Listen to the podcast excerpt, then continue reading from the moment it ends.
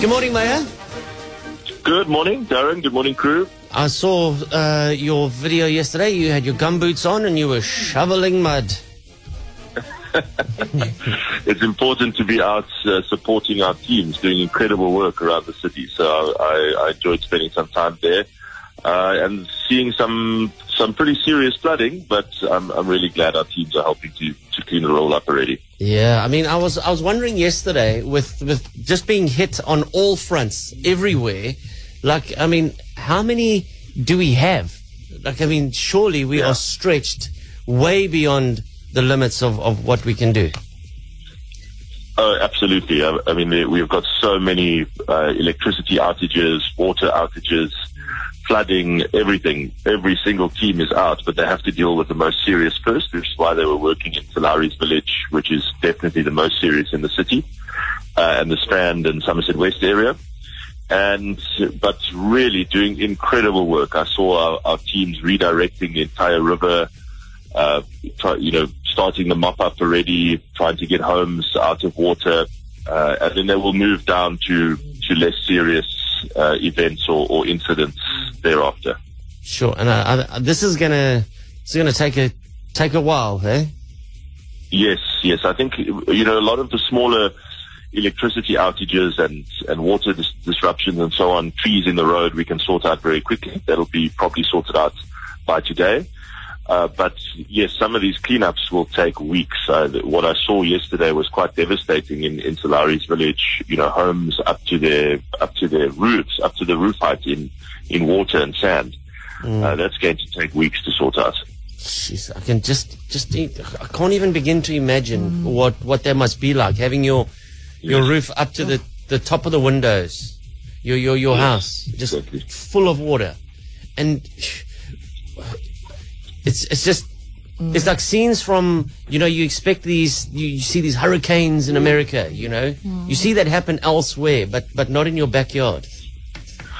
Yeah, fortunately, it was it was limited to about 45, 44 homes. I think was the was the final count of people who could no longer stay in their place.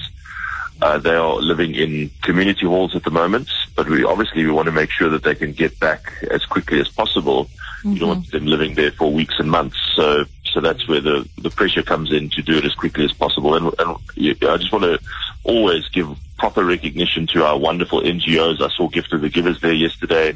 I saw many other community NGOs, Lions clubs, you name it, all pitching in to help immediately, no questions asked. Uh, so I'm really grateful to them. And in the case of like infrastructure, roads, bridges, some washed away, when you guys do eventually rebuild, is it a case of rebuilding so this doesn't happen again? Or is something like this just a, a force of nature, act of God, and you kind of just have to accept that damage like this will always happen? Yes, you have to accept you can't you can't build infrastructure to plan for an event like this. I mean, the stormwater infrastructure is all there, but it just gets overwhelmed.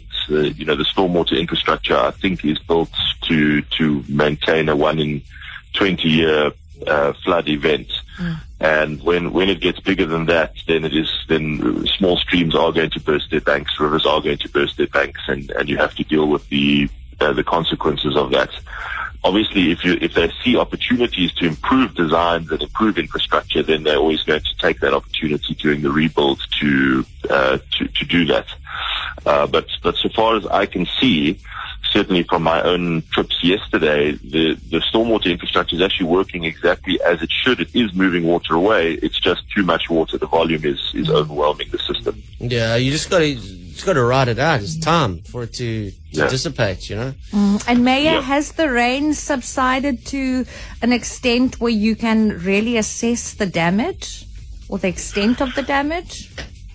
Yeah, it was still raining last night, but uh, this morning it's it's obviously sunny, so now we can get a proper assessment. But a, a lot of the damage we're already starting to clean up, and it's you know it's it's classified as relatively minor. If, if a road is is washed out, you can you can rebuild that, and if if a, trees are down, some electricity poles are down, that's all pretty quick. But the the cost and disruption and uh, and inconvenience is severe. And then, of course, those families who, who are living in really tough conditions or living in uh, community halls at the moment, that's, uh, you know, much tougher cost for them. And Maya, is there a, a, um, a specific need right now. I, I, as I said, you know, we've only got so many people to deal with these things, and there's uh, clearly at more than capacity. Like if you're a retired engineer or somebody that really has the expertise that can help, where, where, where's the shortfall here? I think if you live in the in the eastern part of the city, near to to Strand and Sir Lowry's, I think the the more hands uh, that can help the cleanup there, the better. If you're prepared to help, bring some gum boots because it's muddy and and wet. Uh, the the NGOs are pitching in; they're doing wonderful work. But uh, you know, if if there's any more blankets, uh, bedding, mattresses that that one could provide, that's also helpful. Uh, but Capetonians are already being so generous and, and dropping off coffee for our crews. I mean, I, I spoke to our crews late last night. They, there's no doubt that they worked right through the night. They're probably still on duty, uh, cleaning up in some parts. So they, you know, if, if, if someone could arrange coffee for them, I'm sure they'd be super grateful.